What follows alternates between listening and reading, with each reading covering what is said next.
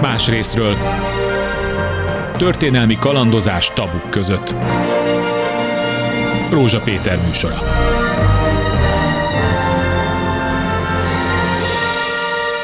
Jó napot kívánok! Nézzenek magukba, vagy nézzenek körül a konyhájukba, és nyissák a hűtőgépet, és úgy mérjék fel, hogy ami most éppen élelmiszer a lakásban van, abból a következő egy-két nap alatt mennyit fognak elfogyasztani, és mennyit fognak kidobni, kenyérből, tehát pékárúból, megromlott húsból esetleg, vagy éppen elfonnyat gyümölcsből, vagy már az elfonnyat zöldséget nem használjuk fel. A számok egyébként nagyon sokat mondanak, és azért beszélek erről, mert szeptember 29-e az élelmiszer pazarlás napja egyben, van egy ilyen az Európai Unióban, én úgy tudom, és éppen ideje számba venni azt, hogy mit jelent az élelmiszer pazarlás Magyarországon, a világon, meg az Európai Unióban, és ennek milyen következményei vannak. Ma erről beszélünk. Más részről. Az első vendég.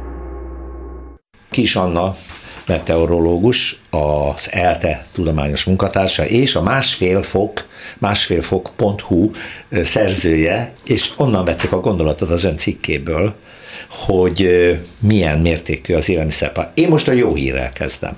Mondja meg nekem, hogy hogy történt az, hogy Magyarországon az elmúlt néhány évben, ön azt írja pontosan, hogy 2016 és 21 között, 24%-kal csökkent az elpazarolt élelmiszer mennyisége, elkezdtünk spórolni, vagy erre tudatosan ráhajtottunk, vagy pedig valami intézményes változás történt? Jó napot kívánok, köszönöm a meghívást. Szerintem erre a válasz egy kicsit összetettebb, valószínűleg itt tényleg a spórolás is benne van, meg a tudatosság kérdése is. Ezt a felmérést egyébként a Nébi végezte, és mióta megjelent a cikk, meg kijöttek a 2022-es adatok, és további csökkenést figyelhetünk Hoppa. meg, tehát most már 2016-hoz képest 27 százalékos ez a csökkenés, hogyha tavalyi évet nézzük. Ezt úgy is felfoghatom, hogy ennyivel lettünk szegényebbek, és megfogjuk ott, ahol lehet a pénztárcát, és elkezdünk az élelmiszeren spórolni, de nem valószínű, mert ez a terminus, amit itt nézünk 16 és 21-22 között, nem igazán válság periódus, nem, nem, nem a gazdasági válság ütötte meg a pénztárcánkat, úgyhogy valaminek lenni kell mögötte. Az európai átlag mennyi? Rengeteg, ugye? A miénkhez képest. Azt írja, hogy 50, az Unióban 59 millió tonna élelmiszer megy pocsékba egyetlen egy év alatt. Ez egy 20-as adat volt, de itt a lényeg, hogy a háztartások 53%-ban felelősek ezért. Tehát a nagy pazarlás Igen. inkább a háztartásokban van. Nálunk is? Igen, nálunk is azért a, a nagy rész, vagy a fele nagyjából ehhez köthető, tehát ez hasonló számadat, és igen, az EU-s átlag is ezt mutatja. Mi az EU-s átlag alatt vagyunk egyébként, hogyha így az egyfőre első néző vagy e, egyfőre eső pazarlást nézzük, és fontos még az, hogy ebbe a mennyiségbe az is benne van, amit nem tudunk elkerülni, tehát mondjuk a tojáshéj, vagy a zöldségeknek a nem megehető részei. Igen, ja, tehát, ja, a hé, akkor tehát hogy van ennek egy... még nagyjából a fele az, ami tényleges pazarlás, tehát ami fogyasztható lenne, és mégsem fogyasztjuk el, hanem mm-hmm. kidobjuk. Az mondjuk, ez nagyon jó hír, igen. Ez nagyon jó hír. Valószínűleg a szelektív hulladékgyűjtés is hozzájárult ehhez a dologhoz, mert most ha arra kell figyelni, hogy mit melyik ládába dobok bele, vagy zacskóba, akkor kialakul egy tudatosság, hogy hopp, hát azt nem biztos, hogy ki kell dobni. Mondjuk a mi általános panaszunk az, ugye vásárlók, hogy nem értjük, hogy mi ez a borzalmas mennyiségű csomagolóanyag, amit az élelmiszernél kénytelenek vagyunk hazavinni, hiába kérjük a boltos, hogy ne tegyen zacskóba, beteszi, még egy nejlomba beteszi, ez nem tudom miért alakult ki, semmi nem tudja megfogni. Igen, ez valóban teljesen fölösleges sok terméknél ez a ultra biztos csomagolás. Vannak olyan termékek, ahol fontos ez, hogy mondjuk tovább megmaradjon a, a frissessége az adott élelmiszernek. Hát, jó, ilyenek de, vannak, de igen, a felesleges csomagolóanyag mennyiség borzasztó. De igen, valóban ezt hát úgy lehet kivédeni tényleg, hogyha nagyon tudatosan mondjuk a piacon vagy a bevásárlásnál nem kérünk szatyrot, illetve viszünk magunkkal saját bevásárlótáskát, amit többször újra tudunk hasznosítani. Miért foglalkozik egy meteorológus az élelmiszer pazarlással? A, az éghajlatváltozás kapcsán jött ez a, a téma, hiszen maga az élelmiszer pazarlás is, meg hát az egész agrárgazdaság is hozzájárul ugye az éghajlatváltozás fokozódásához, ugyanakkor elszenvedője is, hiszen nyilván a szélsőségesebbé váló időjárás az komoly veszélyt jelent a hozamokra nézve, tehát például a tavalyi asszály miatt ugye mondjuk a kukorica terméshozama az az elmúlt 50 évben nagyjából a legrosszabb volt itthon. Ugyanakkor igen, tehát hogy fontos, hogy a mezőgazdaság is hozzájárul az éghajlatváltozás fokozódásához, hiszen megműveljük a, a talajt, különböző vegyszereket használunk, műtrágyát, haszonállatokat is etetni kell, ugye nekik is akkor meg kell termelni még a, a növényeket, amivel etetjük őket, a szállítás, a csomagolás, tehát ezek mind-mind hozzájárulnak az üvegházhatású gázok kibocsátásához. És hogyha aztán kidobjuk az élelmiszert, Na. akkor tök fölöslegesen műveltük meg mondjuk a talajt, szállítottuk, hűtöttük az élelmiszert, tehát hogy így nagyon messzire vissza tudjuk vezetni, hogy Aha. Tehát akkor vizsgáljuk úgy az élelmiszerpazarlást, hogy a túlfogyasztásból ered, Nyilvánvaló, Abból, nem azért, igen, mert megromlik igen, és nem igen. tehetünk róla, hanem mert többet vásároltunk a kelleténél. Ez az egyik, ahol meg lehetne ezt fogni. Igen. De úgy néz ki, hogy Magyarországon ez éppen elkezdett működni. Nagy valószínűség hát, szerint. Hát igen, tehát hogy mindenképpen tudatosabbak lettek az emberek, legalábbis az adatok ezt mutatják, hogyha ha tényleg egy ilyen elég jelentős csökkenés az évben. Van arra rálátása önnek, hogy Magyarországon vannak talán civil szervezetek, amelyek begyűjtik egyes helyeken a feleslegessé vált élelmiszert, és megpróbálják szétosztani. Ez egy nagyon érzékeny dolog, mert vajon a nem elfogyasztott élelmiszer az még egészségesen jó-e, mi történik ezzel, ez hogy működik? Igen, vannak erre ö, megoldások, és, és valóban itt figyelni kell arra, tehát, hogy ami már a minőségét megőrzi, dátumon túl van, úgy tudom, hogy ezt nem lehet tovább adományozni, még akkor se, ha egyébként az fogyasztható lenne. De a, a Magyar Élelmiszer mentő Bank Egyesület például több ezer rászorulónak biztosít ezzel élelmet, hogy a lejárat közeli élelmiszereket begyűjtik, és akkor szétosztják azok között, akiknek erre szükségük van, és ezt fönként önkéntesek munkájával végzik. Egyébként meg az eleve kukába kidobott élelmiszer az megy a szemét telepekre, vagy az égetőbe, vagy ki tudja, hogy hogy dolgozzák fel, de külön nincs élelmiszer hulladékgyűjtés. Nincs, igen. Együtt gyűjtjük a... összes háztartási hulladékunkkal együtt.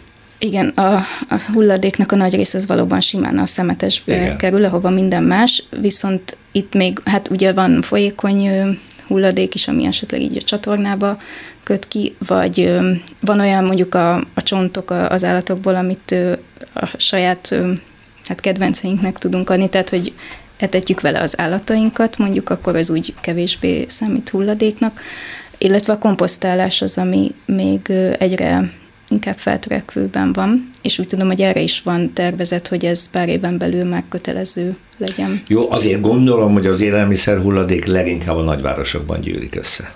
Hát ott a körülmények olyanok, hogy a megvásárolt dolog nem tudok mit csinálni. Komposztálni nem tudok a erkélyen, külön nem gyűjtöm az élelmiszer hulladékot, nem nagyon tartok haszonállatot, hogy megetessem bele, és azok a régi dolgok, azok a régi kultúrából származó dolgok, hogy a száraz kenyeret ledaráljuk, felhasználjuk, stb. ez már nem jellemző egyáltalán. Igen, de talán azért el lehet mozdulni, tehát tényleg, hogyha tudatosan figyelünk erre, és ugyanígy ez a komposztálós dolog is, úgy tudom, hogy a, a városokban is majd fokozatosan valahogy bevezetésre kerül, illetve most is lehet Budapesten találni néhány ilyen gyűjtőpontot, hát ilyen nincs túl sok. Vannak, Aha, igen, tudtam. csak hát azért elég körülményes, tehát nyilván, hogyha több kilométerrel lakik tőle az ember, akkor nem hiszem, hogy oda fog Hát szemetet szállítani, kis szacskóba betenni, elgyalogolni, autóval elvinni, szóval valahogy ez nem, nem életszerű szerintem, ez nagy mennyiségben Igen. biztos, hogy nem lehet megoldani. Van Európában olyan mert hogy a mi átlag alatt vagyunk, és ez egy mm. nagyon pozitív dolog, tehát a jóléti vagy jobbléti államoknál nagyobb a pazarlás nyilván. Mm, nem, nem szükségszerű? Igen, nem szükségszerű. Hogyha egyfőre lebontjuk a ezt a pazarlást, akkor úgy tudom, hogy a, a németek és a franciák is alatta vannak, de mondjuk talán Dánia vagy Belgium az, aki a, az átlag fölött van. Tehát, hogy ezt nem biztos, hogy teljesen egyenes arányosság van a jóléti állam és a, a pazarlás között. Én most olvasom, hogy már 22-ben, tehát tavaly Magyarországon egy kormányzati intézkedés történt, hogy a lejárat közeli termékeket el kell juttatni egy központba Erről tud, hogy ez működik, mert van ez az élelmiszermentő központ non-profit Kft. Igen, ennek a működését nem tudom sajnos hogy, ennél részletesebben én én csak hogy kötelesek a nagyobb áruház láncak be szolgáltatni, igen, 48 óra. Igen, mert erről hallottunk, és arra, arra emlékszem, hogy a nagy láncok akkor nagyon háborúgtak, uh-huh. hogy ezt egyik napról a másikra rázúdította a kormányzat kötelez fényként, tehát ennek a logisztikája borzasztóan bonyolult lehet, és azóta se hallunk arról, hogy ez működik, hogy lehet, hogy ez egy ilyen szép papír, papíron kitalált igen, dolog, csak éppen nem életszerű.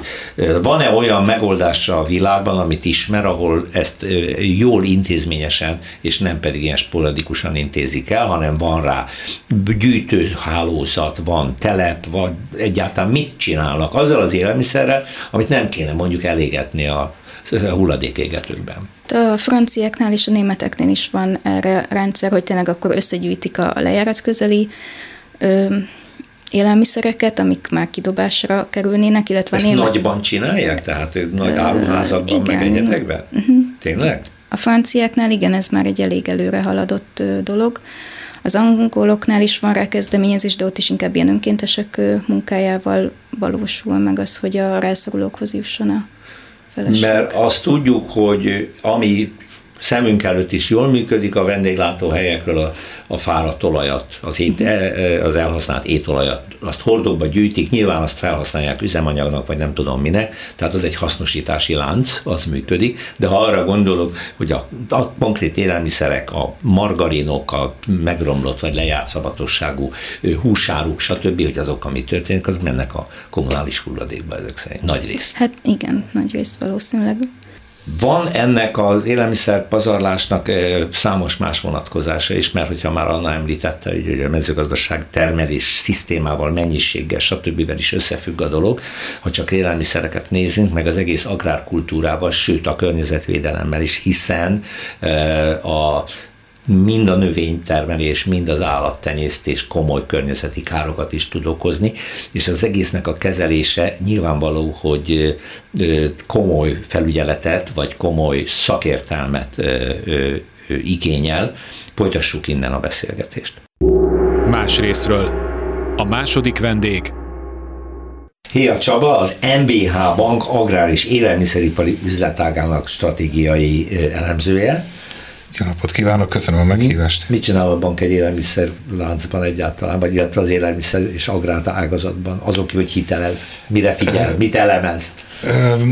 Hát azon túl, hogy az a felelősség rajta van az MBH bankon, hogy mi vagyunk a Magyarország egyik, hanem legnagyobb agrár és élelmiszeripari finanszírozója. Nekünk ez fel... a takarékbank öröksége ez a, nyilván, ez elsősorban a takarékbank örökség. Ez a hálózat ott van. De amivel teljes a termékpálya, tehát a nagy élelmiszeripari vállalatok, akik egyébként exportképesek, ők pedig mondjuk jöttek a Külkerbankból, és a mm. kis és középvállalkozások, akik nagyobbak, mint mondjuk a, a takarékos őstermelők és családigazdások voltak, őket pedig a Budapest Bank adta, és akkor ez a ez bank, ez így, így van, így ad egy egész szép hitelportfóliót, ami, mint mondottam, a, egyik, hanem a legnagyobb az országban, és ugye nekünk felelősségünk az, hogy, hogy figyeljük, és készüljünk arra, ami a Magyarország, Európa és a világ agrárgazdaságában előttünk áll.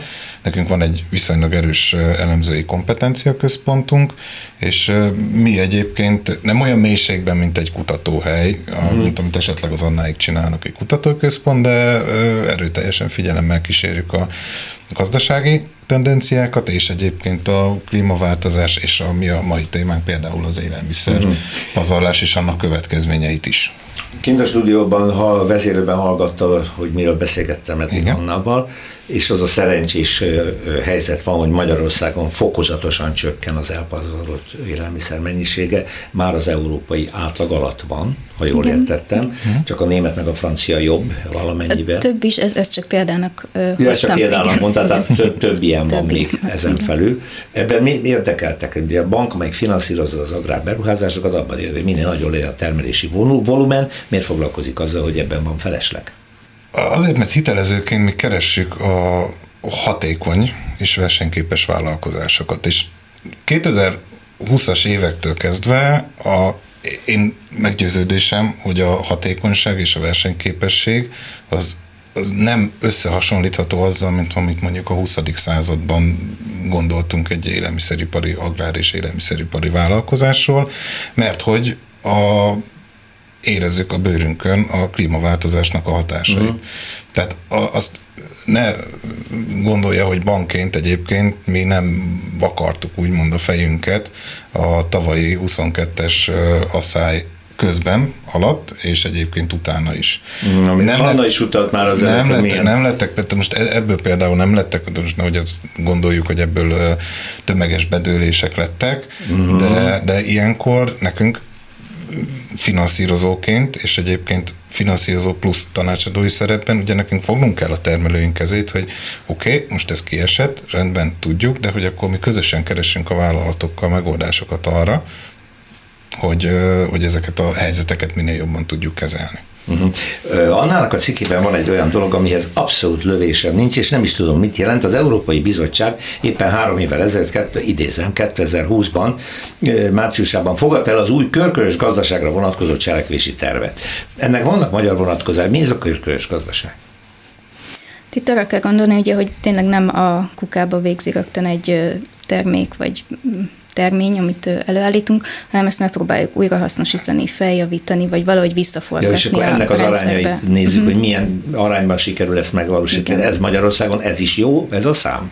Ezt nem tudom. Ezt nem tudom. Én ezt, én ezt kiegészíteném, no. ha szabad. Tehát a körforgásos gazdaság alatt már egyébként Magyarországon is vannak agrár és élelmiszeripari nagyvállalatok, akiket nap mint nap egyébként TV spotokban, reklámokban láthatunk, akik ezt egyébként nagyon jól művelik. Tehát körforgásos gazdálkodás alatt értsük azt, hogy a, a termelési láncban bizonyos szakaszokon keletkeznek olyan melléktermékek, amik korábban nem voltak hasznosítva. Vagy leadtuk az ATEV-be, a állati hulladék, hulladék megsemmisítőbe, igen, igen. A, trágya, a trágyakezelés például mindig egy nagyon nagy probléma volt. Uh-huh. A, ma Magyarországon van Közép-Európa legnagyobb baromfi trágy, szerves baromfi trágya feldolgozó központja. Igen és ebből a szerves trágyából granulált uh, szerves trágyát készítenek, hozzáadott nitrogénnel, foszforral, stb., ami egyébként műtrágya helyettesítő. Mellette mondjuk ugyanezen a példán, vagy ugyanezen a láncon maradva, az élelmiszeripő üzemben melyik egy húsfeldolgozó uh-huh. üzemet. Nagyon sok nyesedék keletkezik, Igen. csont, vér, toll. A, ezeket újra tudjuk hasznosítani mondjuk a évente kétszámjegyi növekedés produkáló hasz, hobbi állat eledel takarmányozásban, tehát a, a kutya macskatában fel tudjuk újra használni. A, a vért, tollat, vannak olyan komponensek, nem gondolnánk, tehát a, a, például a baromfiról konkrétan tudom, hogy a feldolgozás során keletkezik olyan mellékterméke, amit az parfüm gyártáshoz fel tudnak használni, zsiradékolás. Csaba sokáig folytatja, nem veszek kozmetikumot többet. ezek, de ezek egészségre nem károsak. Jó, nyilvánvaló, nyilvánvaló nem károsak. Nem, nem, nem kell félni tőle, de, de például vannak ilyenek. Uh-huh. És ugye az, hogy tehát a, vállalkozások rá is vannak egyébként kényszerítve. Tehát egy élelmiszeripari vállalkozás akkor működik hatékonyan, és a hatékonyságnak kulcsa az, hogy minél kevesebb hulladék keletkezzen uh-huh. a termelés során. Az Anna az előző beszélgetésben ugye elmondta, hogy a, a hulladéknak is több fajtája van, tehát van, ami elkerülhető, az, Igen. amit mi háztartások kidobunk, és van olyan, ami nem elkerülhető, nem elkerülhető, például a tojásai tojásfeldolgozó üzemben is van, aki meg lefejtik a tojással a héjat, és csak a fehérjét, sárgáját dolgozzák fel, az a hulladék is újra keletkezik. Ha szabad még egy pozitív példát mondani egyébként az élelmiszer hulladéknak a feldolgozására, állati takarmányozáshoz. Például Magyarországon is nem sokára valószínűleg el fog indulni egy ilyen projekt, sőt már van létező kisüzem is, egyébként Európában nagyobbak. Negatív felhangja volt korábban, de a rovarfehérje. Na. Lé- létezik olyan technológia, a fekete katonai lárvákat meg tudunk etetni élelmiszer hulladékkal. Tehát az, amit az mi mondjuk esetleg mondjuk össze fogunk gyűjteni 23 vagy 24 január 1-től, ugye 22. december 31-től kötelező háztartásoknak is külön gyűjteni az élelmiszer hulladékot, de más üzemekből, tehát a, a, a söriparban keletkezett ö, árpa törkölyt, pálinka főzésnél, borászatban keletkező törkölyt, ezeket össze lehet gyűjteni, odaadni ezeknek a katonalégy lárváknak, ők felnőnek rajta, ezeket kontrollált folyamatban feldolgozzuk, leporítjuk, és ezt a leporítást, ezt, ennek nagyon magas fehérje tartalma, uh-huh. és nagyon jó fehérje, zsír, szénhidrát aránya van. Nagyon hasonló, és sőt jobb, mint a takarmányozáshoz használt szója. Nem fogja teljeset kiváltani, csak hogy mondok egy számot, tehát hogy évente Magyarországon kb. fél millió tonna szóját és szója terméket importálunk ahhoz, hogy a, a haszonálatainkat tudjuk vele takarmányozni. Ez egy nagyon hatékony taka, fehérje takarmány a szója, azt, ezt azt tudni kell.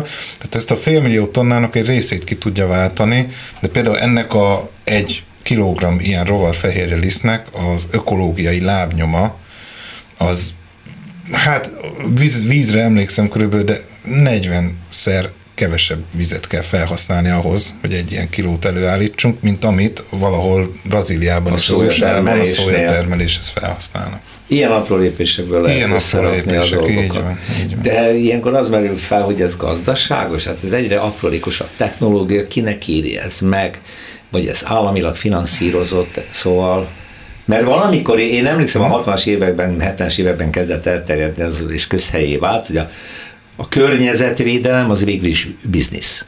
Ha úgy csinálják, akkor az valahol mindig haszonként csapódik. De kérdés, hogy kinél?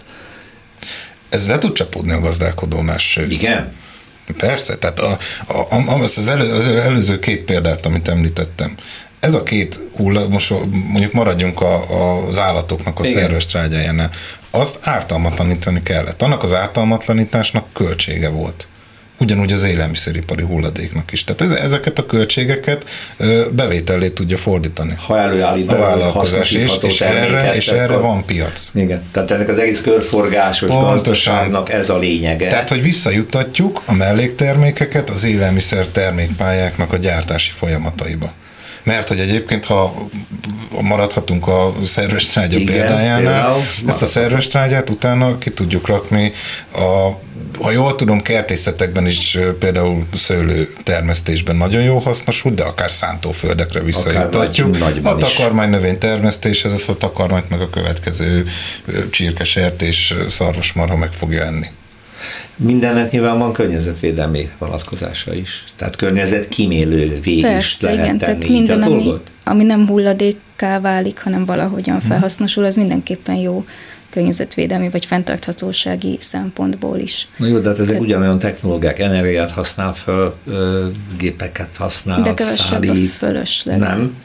A szállításnál meg akkor szóba jöhet, bár ezt én nem tudok nyilván adatokat, de hogyha ha importáljuk az adott dolgot, vagy helyben termék meg, akkor ott már is van. Jó, ez jó példa volt erre a szója, hogyha ezt kívánható. Ez igen. a leg, leg, legjobb egyébként példaképpen.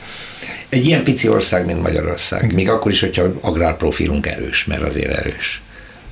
Ez önmagában egy ilyen körforgásos gazdálkodás az rentábilis lehet? Abszolút mértékben. Abszolút mértékben. Egyébként van egy olyan tendencia, ami ugye, mi ugye az Európai Uniónak megkerülhetetlen része vagyunk. Tehát az, az, reméljük. a, az ahogy... És, marad, és nagyon reméljük.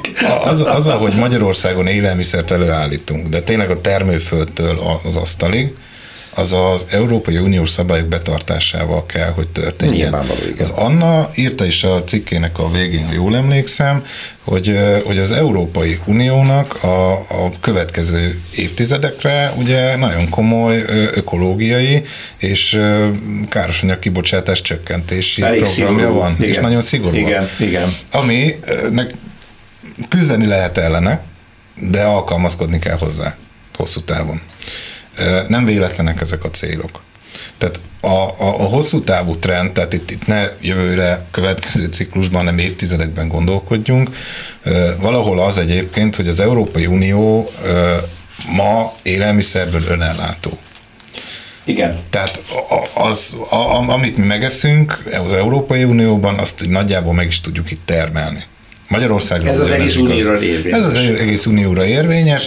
Lehet, hogy vannak olyan termékek, tehát például az előbb említett szója, ami egy nagyon fontos komponens a, a, például az állati fehérje termékláncban, ott, ott ebből a szójából nem vagyunk önellátók. Tehát az, az Európai Unió nagyon nem önellátó. Ennek a kiváltása például tört, nem, nem vagyunk ökológiak feltétlenül alkalmasak arra, hogy ezt itt termesszük az Európai Unióban. Tehát nincsenek meg az adottságaink feltétlenül hozzá, csak nagyon kis területen, de amit igénylünk, azt nem tudjuk megtermelni. Szóval önellátók vagyunk, és, és az Európai Uniónak törekvése van arra, hogy minél magasabb hozzáadott értékben, minél jobb minőségben termeljünk itthon, és ugyan most a háború van, de az ukrán mezőgazdaságról szerintem a közéletben is nagyon sokat hallunk. Hát most különösen sokat hallunk, főleg a gabona termelésről, illetve Így a gabona piaci hatásokról és egyebekről. Ez egyik legnagyobb mezőgazdasági pontos, termelő és pontos. És itt van a szomszédban, és közelít az Európai Unióhoz. És valahol az lesz napvégén, hogy az a gabona, mi az Ukrajnában megterem, és mondjuk nem azokon a csatornákon Afrikában is, amit hallunk, hogy mi lenne annak az eredeti célja, az nem most, de e, könnyen elképzelhető, hogy évtizedeken belül az valahogy az Európai Unióba bejön, és az ideális állapot én szerintem az majd valamikor, hogy, hogy ezt a gabonát mi itt feldolgozzuk.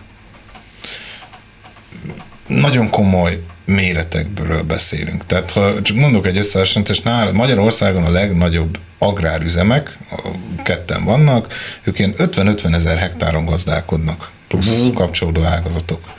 Ukrajnában egy családi vállalkozás nem ritka, hogy 100 ezer hektár termőterületet művel. Nagyon nagy területen vannak, sokan vannak, olcsó munkaerő, tehát ők valahol ott vannak, ahol mi voltunk mondjuk 20 évvel ezelőtt.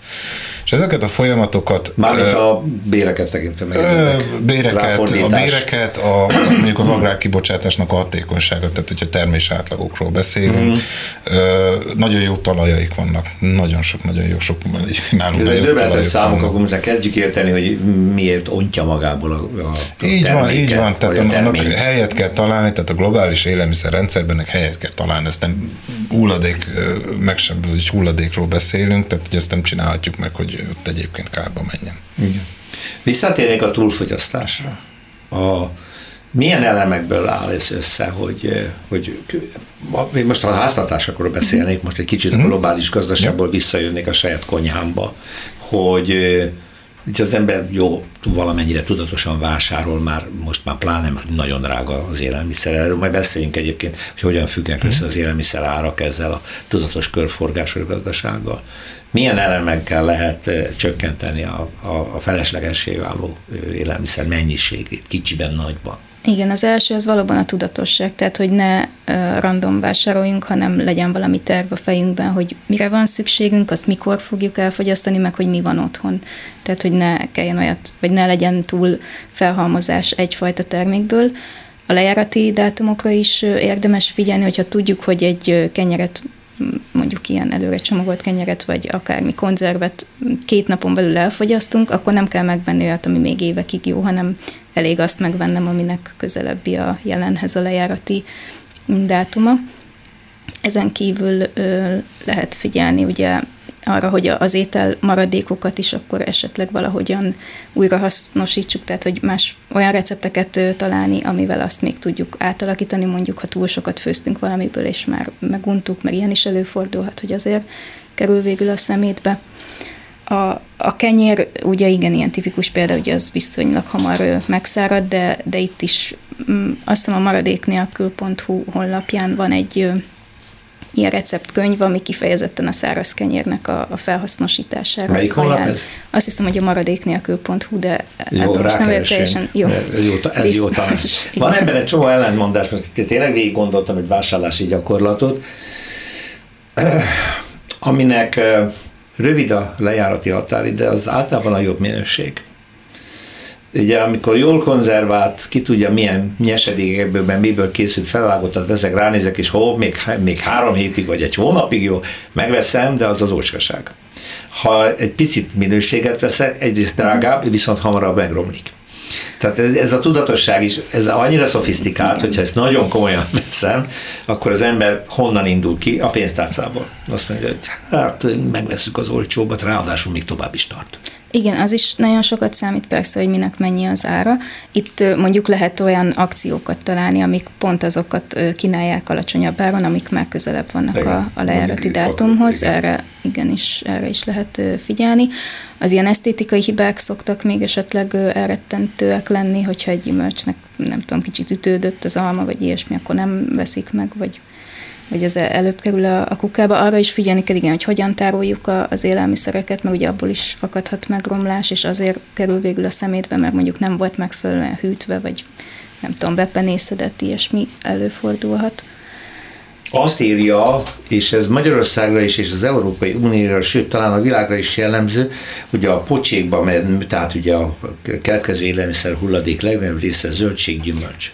Igen. Ez nagyon meglepő. Én azt hittem, hogy a pékáru meg a hús. A pékáru is ilyen második, harmadik helyen van. Igen. De miért a... a zöldség és a gyümölcs? Mert az annyira romlandó lenne? Nem, nem tudom, hogy uh-huh. ennek mi az De hogy ez az adat itt van, és igen, akkor igen. ezen én is elcsodálkoztam, hogy miért pont ezek azok.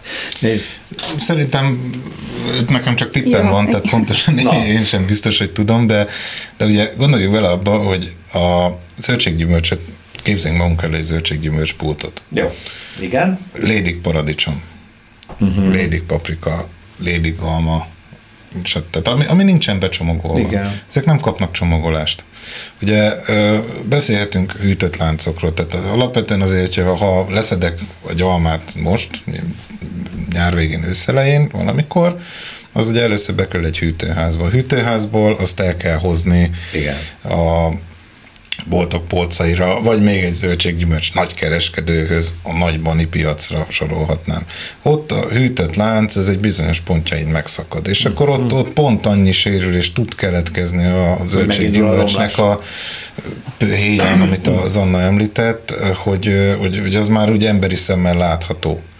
Tehát itt nagyon sokszor ugye, amikor emeljünk fel egy olyan paradicsomot, ami tégelyben van, műanyagban, zacskózó mondjuk a koktélparadicsomok, az érdemes sokszor így mondjuk felemelni és egy kicsit benézni, benézni, benézni alá, mert, mert előfordult az, hogy a szállítás közben megütődik. Tehát, hogy ezek nincsenek úgy becsomagolva, mint például gondoljunk egy, egy vákumcsomagolt egy kiló sertéscombot.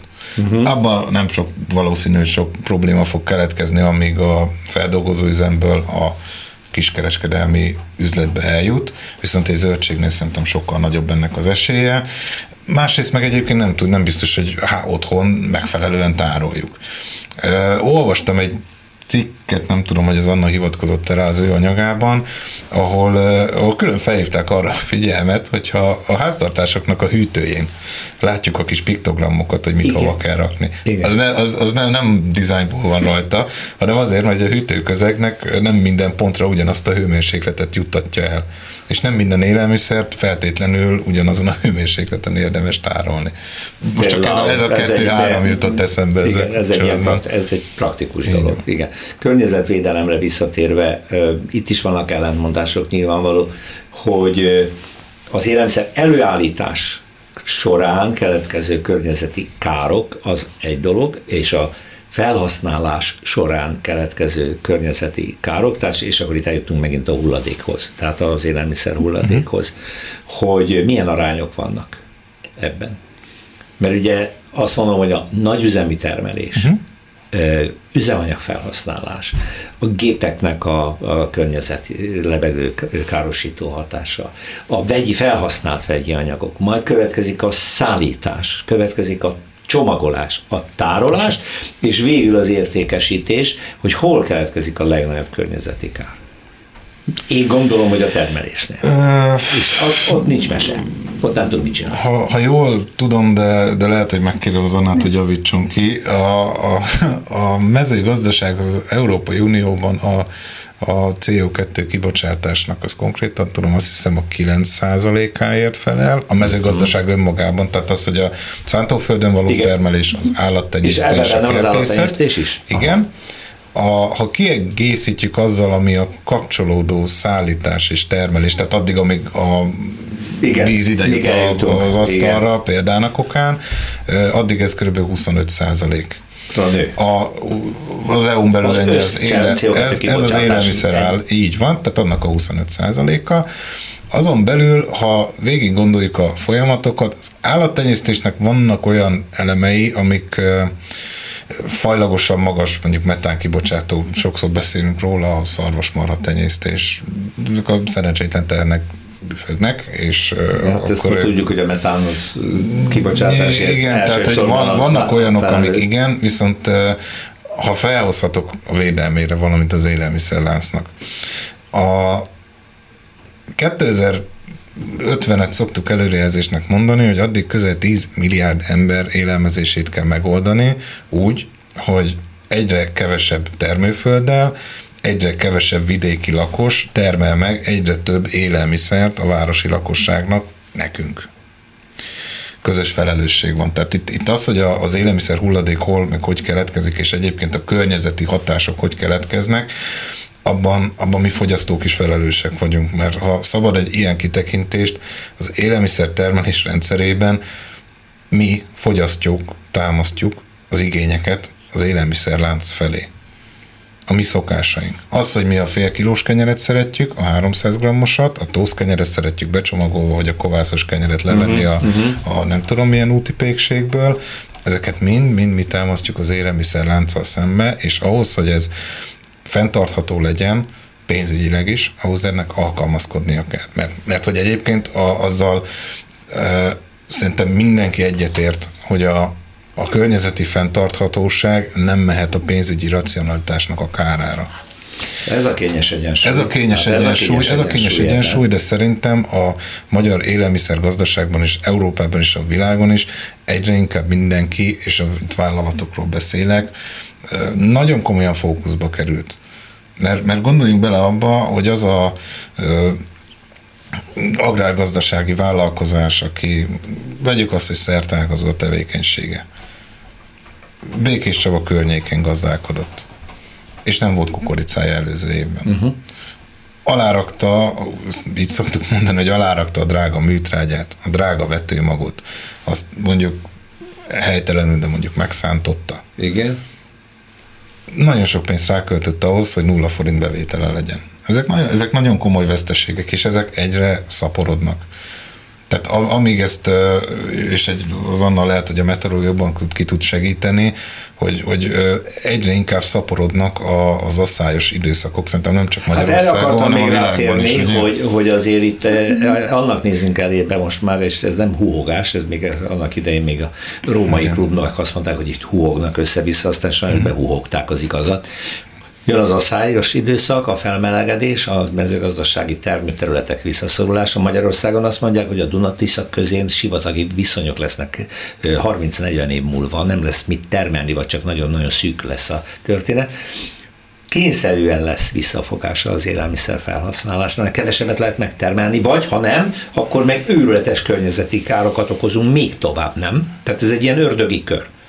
Hát igen, erre próbáltam korábban is utána, hogy tényleg itt ilyen kettősség van, hogy a, a mezőgazdaság is negatív hatást gyakorol a klímaváltozásra, és klímaváltozásra, és ez fordítva és is fordítva. igaz. Igen, mert valóban, tehát nem csak arról van szó, hogy egyre magasabb hőmérsékleti értékeket mérünk, meg egyre szélsőségesebb, az is ugye a fagykárok szerintem eléggé mhm. jelentősek szintén. Igen, és gyakoribb. a másik, hogy a csapadék mintázat is megváltozik. Igen. igen, mert időbeli eloszlása az, az így felborulni látszik, hogy tényleg akkor sokáig nem esik egyáltalán eső, és utána egyszerre lehullik egy csomó, ami megint csak nem jó a növényeknek, mert ugye ilyen mechanikai sérüléseket is okozhat, tehát hogy nem fog egyenletesen beszivárogni a talajba. És e, ez az, ami igen ilyen kritikus, tehát a szélsőségek megjelen, vagy Igen, mert amit az előbb a Csaba említett, eszembe jutott a cikkéből az a rémisztő adat, hogy ha így megy tovább, 2050-re azt jósolják, hogy a, az emberiség e, háromszor annyi fogyasztást igényel, mint amennyit a Föld elbír akár három földnyit igényel, azt nem lehet megtermelni egy földet ezen a golyón. Jelenlegi rendszerekkel nem. Tehát a, a, Na de erre hogy készül a, a világ? Hát erre vannak nem ilyen precíziós mezőgazdaság, nem tudom, hogy a vertikális mezőgazdaság mennyire lehet, de ezek csak ilyen kisegély.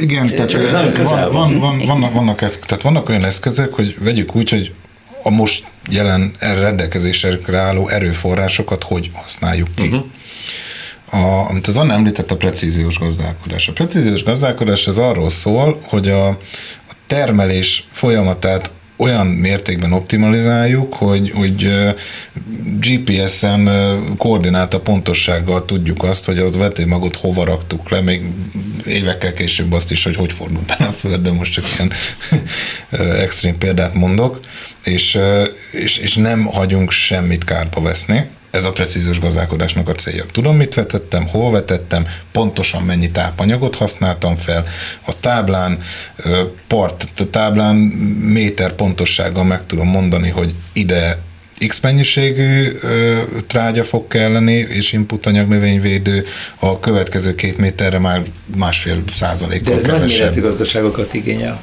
Ez kicsiben nem lehet csinálni. Ez nagy méretű gazdaságot igény, ezek, ezeket géppel lehet csinálni. Így van, Tehát, csak hogy géppel. Nem feltétlenül nagy méretű gazdaságok, hanem, hanem De az integrációk. Az uh-huh. integrációk és a szövetkezés Igen. lehet egy kulcsa. Tehát Igen, a, igen. az, ami régen működött, ugye, vagy nyilván a szerkesztő úr jobban tudja ezt, a, a, hogy abban a rendszerben, hogy működtek esetleg a termelőszövetkezetek, az nem volt szerencsés, mert hogy ugye az éppenséggel állam, akkor de ha alulról szerveződnek meg ezek a szövetkezetek, akkor az, ők képesek lesznek arra, hogy közösen vegyenek gépet, közösen üzemeltessék ezeket a Igen, hát rendszereket. hogyha önrendelkezési joguk van, és nem pedig állami kényszerrel hozzák össze őket. Egyelőre csak erről eszembe jutott egy friss adat az Agrárfórumról, hogy Magyarországon egy év leforgása alatt ö, 49 ezer gazdaság szűnt meg, ezek mind kicsik, és ezért a, te, a gazdasági méretek, a agrárgazdaságok méretei tovább nőnek, mert integrálják a piciket magukba.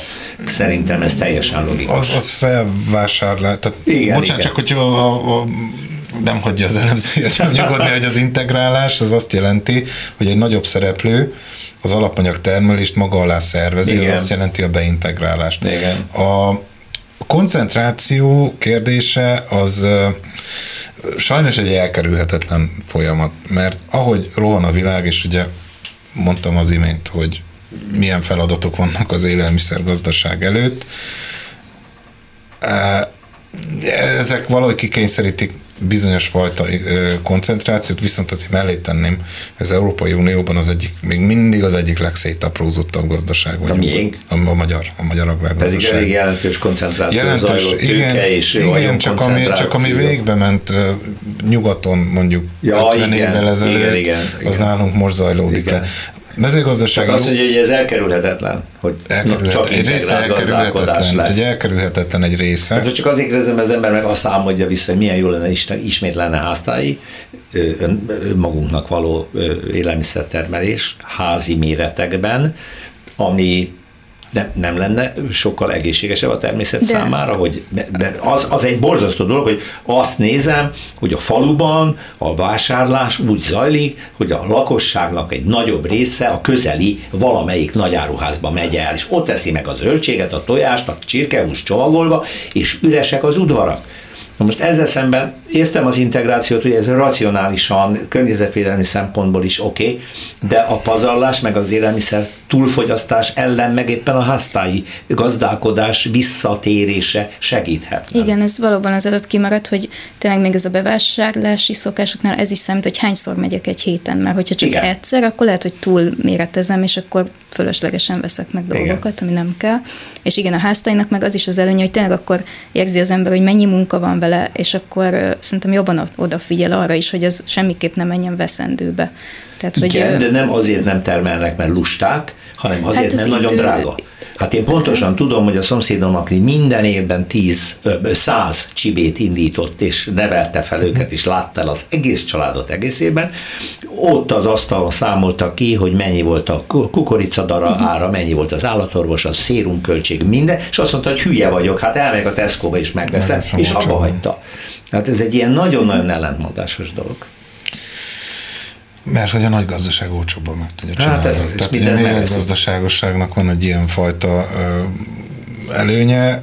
Részint ki lehet váltani, szerintem. Tehát, tehát rész, részint egyébként ö, azzal, hogy ö, most gondoljunk Budapesten, van egy tetőteraszos, nekem nincs, de mondjuk a, lenne egy nagyon nagy tetőteraszos lakásom. Oda bőven elférne egy pár paradicsom palánta. Van, aki ezt csinálja, meg van már Sokan, szerintem egyre, Igen. egyre többen csinálják, városokban is mondjuk azt mondani, hogy egy, egy kis ágyást megcsinálni, fűszert megtermelni, kis zöldséget megtermelni, lassan a citrom is megterem.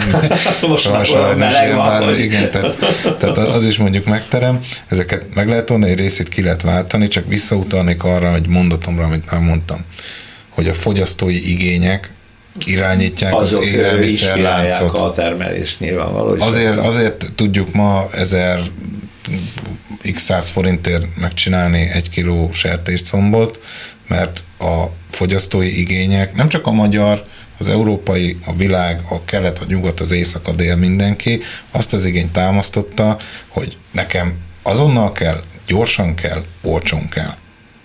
És, és ezért alakultak így ezek a környezeti rendszerek, és az a klímaváltozás, ami most szembe jött, az, az egy kicsit így meg ö, paskolta a hátakat, hogy igen ám, ez most ezt megoldottuk, de hát ennek környezeti kára volt. súlyos. Visszatérek egy picit a hétköznapi problémáinkhoz. Ugye Magyarországon a legmagasabb az infláció, és az infláció leginkább az élelmiszeráruk körében Mhm. érezhető. Az élelmiszer infláció az átlagnál magasabb. Ez eh, így már most látható, jelentős visszafogás van a vásárlásban. Ezt én magam is tapasztalom, hogy az az áruház, amelyik délutánonként zsúfolásig tele volt ma éppen csak, hogy mozognak az emberek. Kevesebbet mennek boltba, kevesebbet vásárolnak, viszont nagyon nehéz megélni. Ez is egy ördögi kör, mert lehet, hogy az a tendencia, hogy mindazok ellenére, amit most Csaba, Hér Csaba elmondott, hogy integrált gazdaság, egyre racionálisabb, egyre olcsóbb, fajlagos költségű termelés, stb.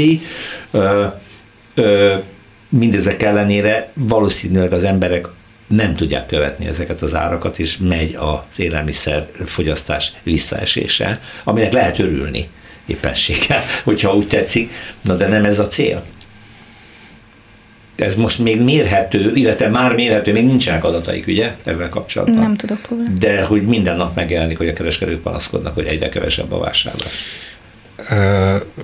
Én tudok adatot. Tehát a, az Igen? élelmiszer kiskereskedelmi forgalom, ez KSH adat egyébként bárki számára Aha. úgymond elérhető, és szoktak is foglalkozni vele tematikus portálok hírekben. Ha százalékosan vesszük előző évhez képest, akkor két számjegyű. Tényleg? A Visszaesés. A visszaesés. Az élelmiszer Az vásárlásban. élelmiszer vásárlásban. Ez én, jelentős. én, én szakmámból adódóan sok konferenciára járok, ahol, ahol egyébként ott keres, nagy kereskedelmi láncok, nagy vezetői beszélnek, tartanak előadást, és és hát bizony útkeresés van, tehát mert, mert ott azért az na, nagyon kis marzsal működik egy kiskereskedelmi lánc. Tehát neki egy forinton, tehát egy forint értékesítésen kevés nap végén profitja keletkezik. Uh-huh. Nagyon végletekig optimalizált rendszer egyébként, és, és nagyon, nagyon komoly szaktudást is igényel, ö, mellékzöngét félretéve. A, a bizony elmondják, hogy, hogy ott vannak részlegek, vannak termékkörök, mert az, azt mondom, hogy két számjegyű visszaesés előző évhez képest, ami már amúgy is alacsonyabb Az volt, is már ami is alacsonyabb alacsonyabb volt, volt, igen, tehát hogyha igen. vennénk egy ilyen béke évet, mondjuk 19-et, Aha, akkor képest a drasztikus. 19-hez képest is kevesebb, de nyilván ott a 20-as év az pont betorzított, mert ugye 2020-ban, hogy bezártak a vendéglátóhelyek, és sok járvány átterelődött a boltokba. igen, igen. Tehát van most azért egy elég erős hullámvasútabb a statisztika. Lényeg a lényeg, nagyon durván csökkent uh-huh. a kiskereskedelmi forgalom. Szerintem a kereskedők már nagyon régen láttak ilyet, és ezáltal kevesebb hulladék is keletkezhet egyébként Valószínű. nap végén. Valószínű. Tehát ez valószínűleg a 22-es adat is azért uh-huh. nem teljes mértékben, de részben ezért is keletkezhetett. Én csak a szem- személyes példám mondom, az, az, én azt tudom elmondani, én 2021-ben láttam először az élelmiszer pazarlásról számokat, tehát azt a, a FAO-nak voltak ilyen számai, és vannak, ha azt elmondhatom, hogy ez egy kicsit sokkoló lesz, 1,4 milliárd hektár termőföldet használunk arra, hogy élelmiszer hulladékot termeljünk rajta. Tehát amit kidobunk, az egy ekkora Ez ekkora területet területen. foglal el, csak helyezzük kontextusba. Ez azért iszonyat. Magyarország 10 millió hektár. Igen. Versus 1,4 milliárd 1,4 milliárd hektár. Az édes, a, a agrártermeléshez felhasznált édesvizeknek a 25%-át arra használjuk, amiből kevés víz van. Hogy arra kidobjuk. használjuk, hogy, hogy azt termeljük meg, amit egyébként kidobjuk. Én amikor ezzel találkoztam Ez ezekkel a számokkal először, ezek tényleg sokkoló számok, én amikor ezzel találkoztam először, hát én akkor néztem szét a saját portámon. Uh-huh. Hát tulajdonképpen ezt kéne elérni, hogy az emberek, még ha ilyen sokkolás árán is úgy, úgy azt mondja, hogy amikor kinyitok egy vízcsapot, és úgy hagyom fogmosás közben, ezt nem zárom el, amikor megvettem az egy kilós kenyeret, volt a család átlag társa, két naponta a fél kilónál alig több, és tudom, hogy ki fogom dobni, tehát hogy ez így lejöjjön. Most lejön, mert nagyon megnézzük, hogy mit veszünk, de hogyha elmúlik ez a gazdasági recesszió, és ismét visszatér a normális, nem tudom, mi lesz-e, akkor, akkor még, még ez kevés tapasztalat volt ahhoz, hogy visszafogjuk magunkat. Mi maradt? Propaganda. Mit lehet tenni? Anna. Hát még esetleg az ilyen oktatás, vagy tényleg ezek a kampányok, vagy az, hogy beszélünk róla, akár most az, ami segíthet abban, hogy tényleg tudatosan figyeljünk erre, és, és belelássunk, hogy nem csak arról van szó, hogy jó, hát most kidobtam, hanem tényleg ott a termőföldtől kezdődik a dolog, és hogy mennyi minden kellett ahhoz, hogy ez előálljon. Igen, mert ez egy kultúra kérdése is, ugye? Tehát a városi létformában kialakult a túlfogyasztás, és ez nagyon nehéz a városi körülmények között tudatosítani, hogy amit mondjuk még faluban a, a nagymamák még reflexzerűen csináltak, hogy szépen mindent felhasználtak, ami nem fogyasztottunk el, stb. stb. Ez, ez, ez innen eltűnt, és ezt nehéz visszahozni, mert nincs rá különösebb inspiráció. Erre eszembe jut az angoloknak egy nagyon jó szokása, van egy olyan élelmiszerük, ami én egyszer megkóstoltam, mert valaki megcsinálta. Ők azt hiszem hetente vagy két hetente körülnéznek a háztartásban, és ami főzhető, azt összefőzik, és van egy neve, én ezt elfelejtettem. Ez egy ilyen erősen szaftos étel, különböző húsok vannak, meg mártások, meg nem tudom mi. Megfűszerezik valamivel, és megeszik, nem rossz egyébként, én tényleg kóstoltam, egy barátom megcsinálta, és azt mondta, hogy ezt Angliában ez a szokás. Nem dobják ki, megfőzik. no, hát akkor mi ezzel főzünk, nagyon szépen köszönöm dr. Kisanna, meteorológus, az ELTE tudományos munkatársa, másfélfok.hu egyik szerzője volt a vendégem, és Héja Csaba, az MBH Bank Agrár és Élelmiszeripari Üzletágának stratégiai jellemzője. Ezt a számot mondja el még egyszer, mekkora területen termeljük meg azt, amit ki is dobunk? 1,4 milliárd hektár. A Földön összesen. A Földön. Magyar, helyező kontextusban Magyarország 10 millió hektár. Atya, Köszönöm a figyelmet Sonfai Péter szerkesztő nevében is, jövő héten ismét találkozom, minden jót. Más részről. Történelmi kalandozás tabuk között. Rózsa Péter műsorát hallották.